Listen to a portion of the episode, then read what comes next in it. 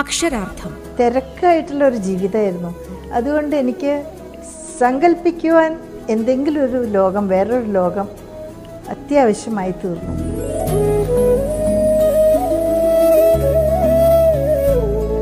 മാധവിക്കുട്ടി മലയാളത്തിന്റെ നീലാംബരി.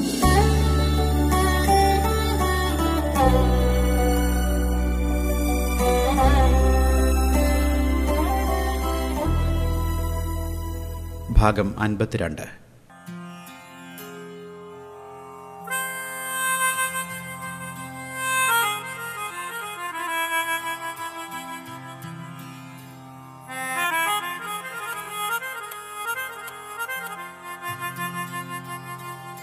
പേറ്റുയന്ത്രമാണു പെണ്ണെന്ന് ഊറ്റമേറുന്ന മൂഢനെ.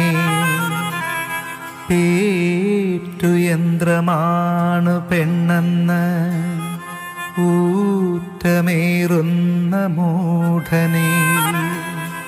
ഓർത്തുകൊള്ള നീയും മറ്റൊരുത്തിതൻ പേറ്റു നോവിനാൽ പിറന്നവൻ.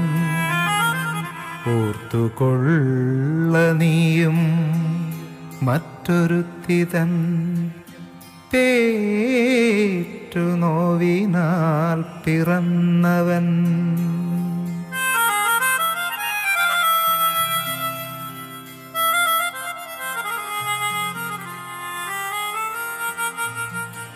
വീർത്ത മാറിടം നോക്കി പെണ്ണിനോടാർത്തി കാട്ടുന്ന മൂഢനെ. വീർത്ത മാറിടം നോക്കി പെണ്ണിനോടാർത്തി കാട്ടുന്ന മൂടനെ. ഓർത്തുകൊള്ളു നീ ചുണ്ടിലിറ്റിയ മറുമാറിടത്തിന്റെ ചോരയെ. ഓർത്തുകൊള്ളു നീ ചുണ്ടിലിറ്റിയ മറുമാറിടത്തിന്റെ ചോരയെ. മറുമാറിടത്തിന്റെ ചോരയെ.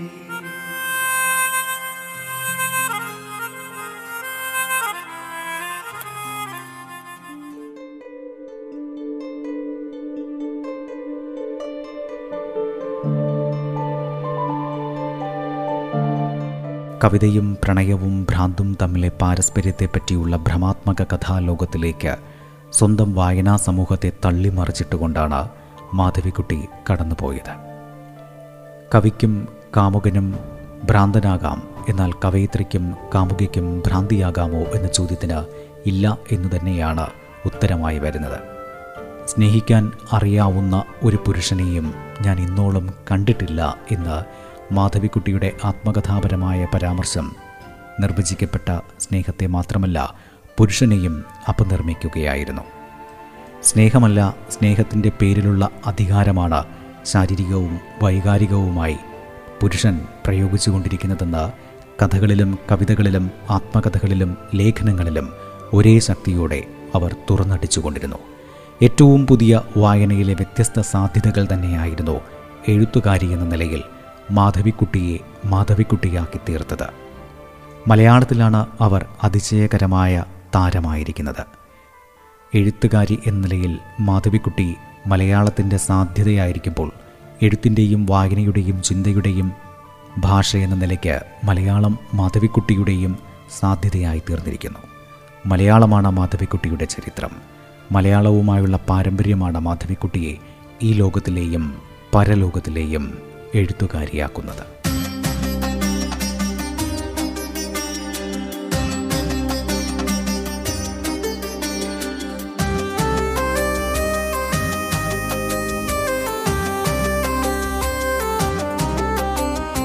കാണുന്നു ഞാൻ എന്റെ ദുഃഖമീ കൺകളിൽ ആണിമേൽ തൂങ്ങുന്ന നാഥന്റെ കൺകളിൽ കാണുന്നു ഞാൻ എന്റെ ദുഃഖമീ കൺകളിൽ. ആണിമേൽ തൂങ്ങുന്ന നാഥന്റെ കൈകളിൽ എന്നെ ഞാനാക്കുവാൻ എന്റെ ചുമലിലെ ഭാരമിറക്കുവാൻ എന്റെ പകർച്ചയിലോജസായി തീരുവാൻ. അങ്ങ് ദ്യോവിൻ രത്നഹർമ്മ്യം വെടിഞ്ഞന്റെ ചോരുന്ന മൺകൂടിൽ മുറ്റത്തണഞ്ഞു നീ.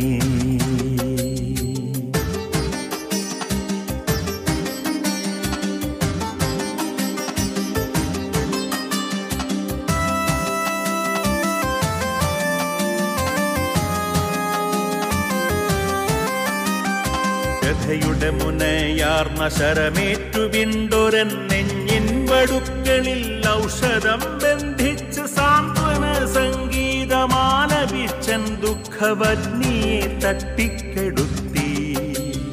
നീ എന്നിലും എന്റെ താപത്തിലും നിന്നെ അലയിച്ചു ചേർത്തു. എൻ ജീവനതു നിന്റെ കാരുണ്യമല്ലോ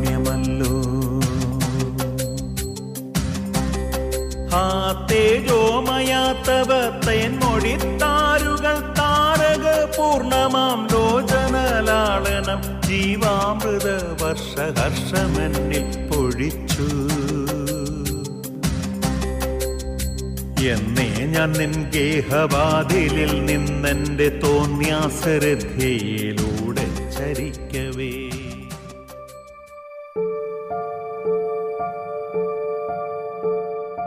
തലമുറ പഴയ തലമുറ പറഞ്ഞു കൊടുക്കുന്ന പാഠങ്ങൾ കേൾക്കും.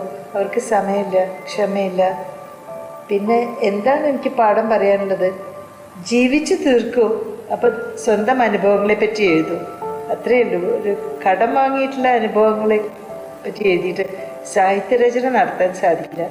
പിന്നെ എനിക്കൊന്ന് പറയാനുള്ളത് അവനവന്റെ പ്രതിച്ഛായ നന്നാക്കാൻ ശ്രമിച്ചിട്ട് മലയാള സാഹിത്യത്തിന്റെ പ്രതിച്ഛായ നശിപ്പിക്കരുത്. അതാണ് എനിക്ക് വേറൊരു കാര്യം പറയുന്നത് ചില എഴുത്തുകാർ അവനവന്റെ പ്രതിച്ഛായ നന്നാക്കാൻ വേണ്ടി ചില അഭിനയങ്ങൾ നടത്തും. ഏറ്റവും സൽസ്വഭാവമുള്ള ആളാണ് അങ്ങനെയാണ്. ഇതൊക്കെ ആ അഭിനയത്തിലൂടെ ഒരു സാഹിത്യരചന നടത്തുമ്പോൾ ആ സാഹിത്യരചനയ്ക്ക് ബലം ഉണ്ടാവില്ല. ഇപ്പം ഞാൻ ആലോചിക്കാണ്. ചങ്ങമ്പുഴ കണ്ടുപിടിച്ചിരുന്നു എന്ന് പറഞ്ഞു. എന്തോ ചില പ്രേമാനുഭവം ഉണ്ടായിരുന്നു. എന്താ അതിനൊക്കെ എന്താ പ്രസക്തി? അദ്ദേഹം എഴുതിയ കവിത എടുത്ത് നോക്കുമ്പോൾ അദ്ദേഹം ജീനിയസ് ആണ്. ദസ് നോ ഡൗട്ട് ഇറ്റ് പിന്നെ എന്തിനാ ഈ കാര്യങ്ങളൊക്കെ പറയുന്നത്? പൊക്കി പിടിച്ചിട്ട്. ഇതൊന്നും വാസ്തവത്തിൽ ഒരു പ്രസക്തി ഇല്ലാത്ത കാര്യങ്ങളാണ്. വീട്ടിൽ എന്ത് ഭക്ഷണം കഴിച്ചു? വീട്ടിൽ ആരെങ്കിലും ഒരാളെ സ്നേഹിച്ചു? കല്ലുപിടിച്ചു കുടിച്ചു കുടിച്ചോട്ടെ ടാലന്റഡ് ആയിട്ടുള്ള ആൾക്കാരെ ബാക്കിയുള്ളവരെ അളക്കുന്ന അളവ് കോൽ വെച്ചിട്ട് നോക്കരുത്. വെച്ചാൽ ടാലന്റ് എന്ന് പറഞ്ഞ ഒരു സിദ്ധിയാണ്.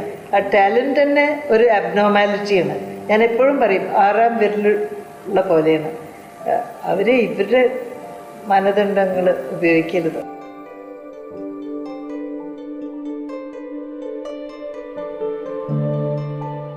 എഴുത്തുകൊണ്ടും കർമ്മം കൊണ്ടും സംസാരം കൊണ്ടും അത്ഭുതങ്ങൾ തീർത്ത മാധവിക്കുട്ടിയുടെ ഫ്ലൈറ്റ് ഇൻ ബോർഡ് വോയിസ് ഇപ്പോഴും നമുക്ക് കേൾക്കാനാകും. അവരുടെ ഞരമ്പുകൾ എഴുന്നേൽക്കുന്ന മെലിഞ്ഞ കൈകളെയും നീളൻ കൈവിരലുകളെയും ഇപ്പോഴും നമുക്ക് തൊടാനാകും. മൂക്കുത്തിയുടെ തുമ്പത്തൊതുങ്ങി നിൽക്കുന്ന കുസൃതി ചിരി മാധവിക്കുട്ടിയെ ഒരിക്കൽ കാണാനിടയായവരുടെയൊക്കെ മനസ്സ് പറ്റിപ്പിടിച്ചു തന്നെ നിൽക്കും. അവരുടെ വീട്ടിൽ ഒന്ന് പോയിട്ടുള്ളവരൊക്കെ അപവാദം പറച്ചിലിനും നുണ പറച്ചിലിനും സ്വപ്നം കാണലിനും ഇത്രമേൽ മധുരമോ എന്ന് പാതി കണ്ണടച്ചിരുന്ന് ആലോചിക്കും. നമുക്ക് വായനക്കാർക്ക് ഇങ്ങനെ ഇങ്ങനെ ഓരോന്നും നനച്ചും നിരൂപിച്ചും കൊണ്ടേയിരിക്കാം.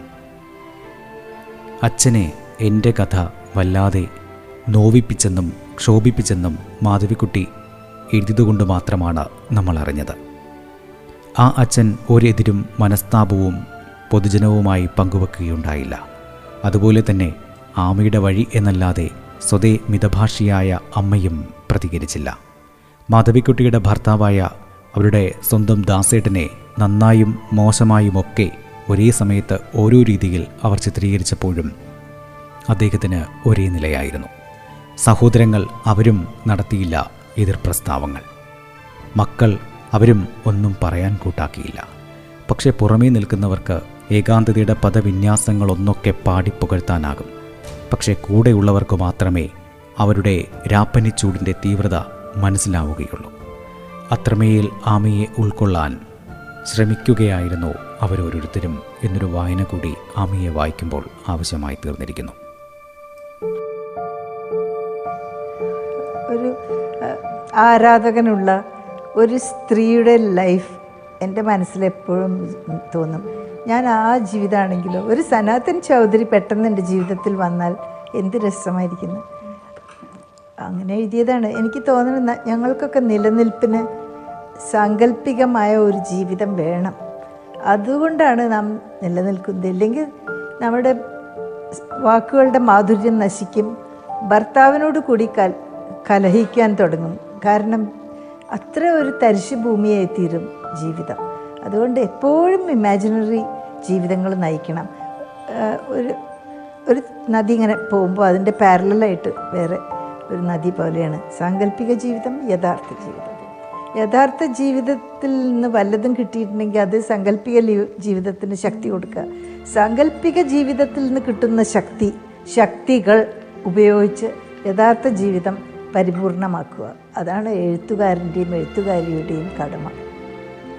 ജീവിതം അപൂർണമാണ്. അത് പൂർണമാക്കുന്നത് നമ്മുടെ സാഹിത്യമാണ്.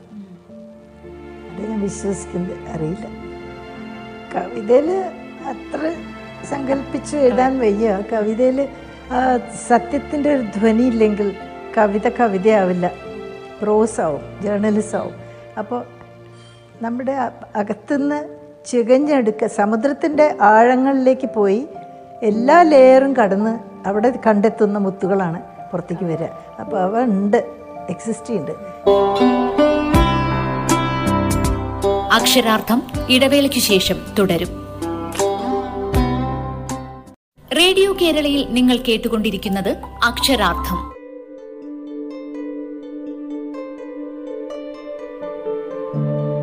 പ്രണയവും ഓർമ്മകളും സ്വപ്നങ്ങളുമെല്ലാം നിറഞ്ഞ സമൃദ്ധിയുടെ സാഹിത്യമായിരുന്നു മാധവിക്കുട്ടിയുടേത്. സ്ത്രീക്കും പുരുഷനും വേണ്ടി അവർ വാദിച്ചു. രണ്ട് ജന്മം കൊണ്ട് എഴുതാവുന്നത്ര കഥകളും കവിതകളും ഓർമ്മക്കുറിപ്പുകളും നമുക്ക് പകർന്നു തന്നിട്ടുണ്ട് മാധവിക്കുട്ടി. വായനക്കാരെ ഇത്രമേൽ സ്നേഹിച്ച വിലമതിച്ച മറ്റാരാണ് നമുക്കുള്ളത്? എന്റെ വായനക്കാരിൽ നിന്ന് എനിക്ക് രഹസ്യങ്ങളില്ല. ഞാൻ ചിരിച്ചപ്പോൾ അവരും ചിരിച്ചു. ഞാൻ കരഞ്ഞപ്പോൾ അവരും കരഞ്ഞു. ഒരു വധുവിന്റെ ചുവടുവയ്പ്പുകളുമായി ഓരോ തവണ കാമുകന്റെ പാർപ്പിടത്തിലേക്ക് നടന്നപ്പോഴും അവരും എന്റെ കൂടെ വന്നു. എല്ലാം കാണുന്ന ദൈവത്തെ പോലെ സംവത്സരങ്ങളിലൂടെ അവരെന്നെ പിന്തുടരുകയും ചെയ്തു. എന്നിങ്ങനെ എഴുതിയ മാധവിക്കുട്ടി ഈ ജീവിത മഹാനാടകം ഉജ്ജ്വലമായി തന്നെ ആടിത്തീർത്തു. അതിന്റെ കയ്പും മധുരവും മതിവരുവോളം നുകർന്ന് ഒടുവിൽ ചമയങ്ങൾ അഴിച്ചുവെച്ച് അണിയറയിലേക്ക് പിൻവാങ്ങാൻ കാത്തിരുന്ന ഈ എഴുത്തുകാരി മലയാളിയുടെ മനസ്സിൽ എന്നും ഒരു രാജ്ഞിയെപ്പോലെ തന്നെ വിരാജിക്കും. മുയലുകളും മാൻപേടകളും ചന്ദ്രനും നക്ഷത്രങ്ങളും പാർക്കുന്ന ലോകത്ത് മാധവിക്കുട്ടിയുടെ ആത്മാവ് ഭാരമില്ലാത്തൊരു മുക്കിലായി പാറി നടക്കും.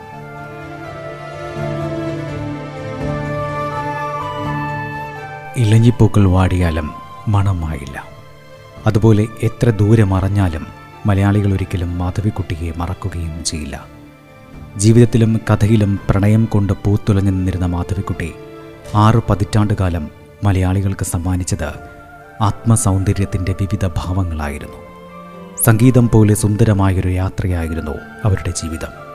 സ്വയം കണ്ടെത്തിയ വഴിയിലൂടെ അവർ സഞ്ചരിച്ചു. പിന്നിട്ട വഴികളിൽ മലയാളികൾക്കായി ഒരു കാവ്യപ്രപഞ്ചം തന്നെ തീർത്ത് ജീവിതഗന്ധിയായ ആവിഷ്കാരങ്ങളിലൂടെ കപട സദാചാരവാദത്തെ അവർ പൊളിച്ചെഴുതുകയും ചെയ്തു. ഈ ഒരു പേരിനോട് പോലും മലയാളിക്ക് പ്രണയമായിരുന്നു. ഇന്നും സ്നേഹത്തെക്കുറിച്ചോ പ്രണയത്തെപ്പറ്റിയോ ഒരു കുറിപ്പെഴുതുമ്പോൾ മലയാളിക്ക് മാധവിക്കുട്ടിയുടെ വാക്കുകൾ ഇല്ലാതെ വയ്യെന്നായി. ഇംഗ്ലീഷിലും മലയാളത്തിലും ഒരേ കൈത്തഴക്കത്തോടെ തന്നെ അവർ എഴുതി. അതുകൊണ്ട് തന്നെ ലോകം മുഴുവനും അവർക്ക് വായനക്കാരുണ്ടാവുകയും ചെയ്തു. ആദർശ ജീവിതങ്ങളുടെ കാപ്പട്യത്തെ മാധവിക്കുട്ടി പൊളിച്ചു കാട്ടി. എഴുത്ത് ഒരു ആത്മബലിയാണെന്ന് മാധവിക്കുട്ടി തന്നെ എഴുതുകയും ചെയ്തിരിക്കുന്നു. അവരെ സംബന്ധിച്ച് അത് സത്യവുമായിരുന്നു. ദൈവമാണ് തന്റെ ആത്യന്തിക പ്രേമഭാജനമെന്ന് ദൈവമാണ് തന്റെ ആത്യന്തിക പ്രേമഭാചനമെന്ന് അവർ പലവട്ടം ആണയിട്ടു. ഒരുപക്ഷെ തന്നെ സ്നേഹിച്ച ഓരോരുത്തരിലും മാധവിക്കുട്ടി കണ്ടത് ദൈവത്തെ തന്നെയായിരിക്കണം. അങ്ങനെ ലോക സാഹിത്യത്തിന് തന്നെ അമൂല്യമായ സംഭാവനകൾ നൽകിയിട്ടാണ് മാധവിക്കുട്ടി പോയത്. നീർമാതളത്തിന്റെ ഗന്ധത്തിനൊപ്പം ഓരോ സ്ത്രീയുടെയും നോവും നിനവും തന്റെ അക്ഷരങ്ങളിലൂടെ പകർന്നു നൽകിയ മാധവിക്കുട്ടി ഓർമ്മയായിട്ട് ഒരു വ്യാഴവട്ടം കഴിഞ്ഞിരിക്കുന്നു. ഇനിയൊരു ജന്മം കിട്ടുകയാണെങ്കിൽ ഞാൻ എല്ലാ രാത്രിയിലും നക്ഷത്രങ്ങൾക്കിടയിൽ മാത്രം ഉറങ്ങും. മാൻപേടകളും കുതിരകളും നായ്ക്കുട്ടികളും മയിലുകളും വിഹരിക്കുന്ന ഒരു തോട്ടത്തിൽ ഞാൻ താമസിക്കും. വെയിൽ പൊള്ളുന്ന നിമിഷം വരെ ഞാൻ നദിയിൽ നീന്തുകയും ഒരു മഞ്ചലിലെന്ന പോലെ മലർന്നു കിടക്കുകയും ചെയ്യും. ഞാൻ സുഗന്ധികളായ പൂക്കളുടെ ദളങ്ങളും മാവിന്റെ തളിരും വിരിച്ച് ആ ശയ്യയിൽ അങ്ങനെ കിടക്കും. എന്റെ ശരീരത്തിന്റെ വിയർപ്പിന് വാടിയ പുഷ്പങ്ങളുടെ ഗന്ധമുണ്ടാകും. എന്റെ വായിലെ ഉമിനീരിന് കറുകപ്പുല്ലിന്റെ മണവും. ഒന്നുറപ്പിക്കാം മാധവിക്കുട്ടിയുടെ കൂട്ടുകെട്ടിന് ഏറ്റവും അർഹരായിട്ടുള്ളവർ ഭൂമിയിൽ ജീവിക്കുന്ന മനുഷ്യരല്ല. ആകാശത്തിൽ പ്രകാശം ചുരിഞ്ഞുകൊണ്ടിരിക്കുന്ന നക്ഷത്രങ്ങൾ തന്നെയാണ്. ഇനി വരുന്ന വസന്തകാലങ്ങളിലും പുന്നയൂർ കുളത്തുള്ള നീർമാതളത്തിന്റെ ഇലകളിലും പൂക്കളിലും കാലം മാധവിക്കുട്ടിയുടെ പേര് തീർച്ചയായും കുറിച്ചു വെക്കും അങ്ങനെ സുഗന്ധികളായ പുഷ്പങ്ങൾക്കിടയിൽ ഏറ്റവും മോഹിപ്പിക്കുന്ന ഗന്ധമുള്ളവളായി അവർ എന്നേക്കും ശയിക്കട്ടെ എന്ന നിർവ്യാജമായ ആഗ്രഹത്തോടെ.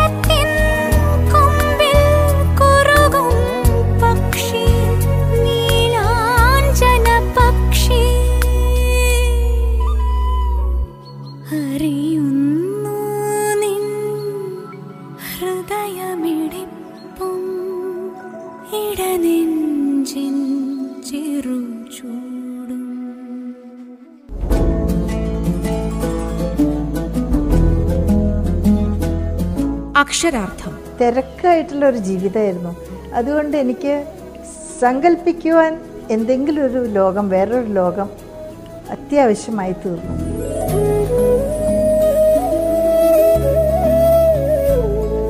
മാധവിക്കുട്ടി മലയാളത്തിന്റെ നീലാംബരി.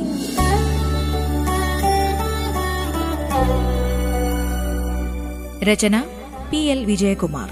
സർഗാത്മക ശബ്ദം ഗായത്രി സൂര്യ സുരേന്ദ്രൻ മിനി സൈന്ധവം ഹിഷാം അബ്ദുൽ സലാം. ശബ്ദമിശ്രണം അമൽനാഥ് ആർ. ആഖ്യാനം ആവിഷ്കാരം ഉണ്ണി പ്രശാന്ത്.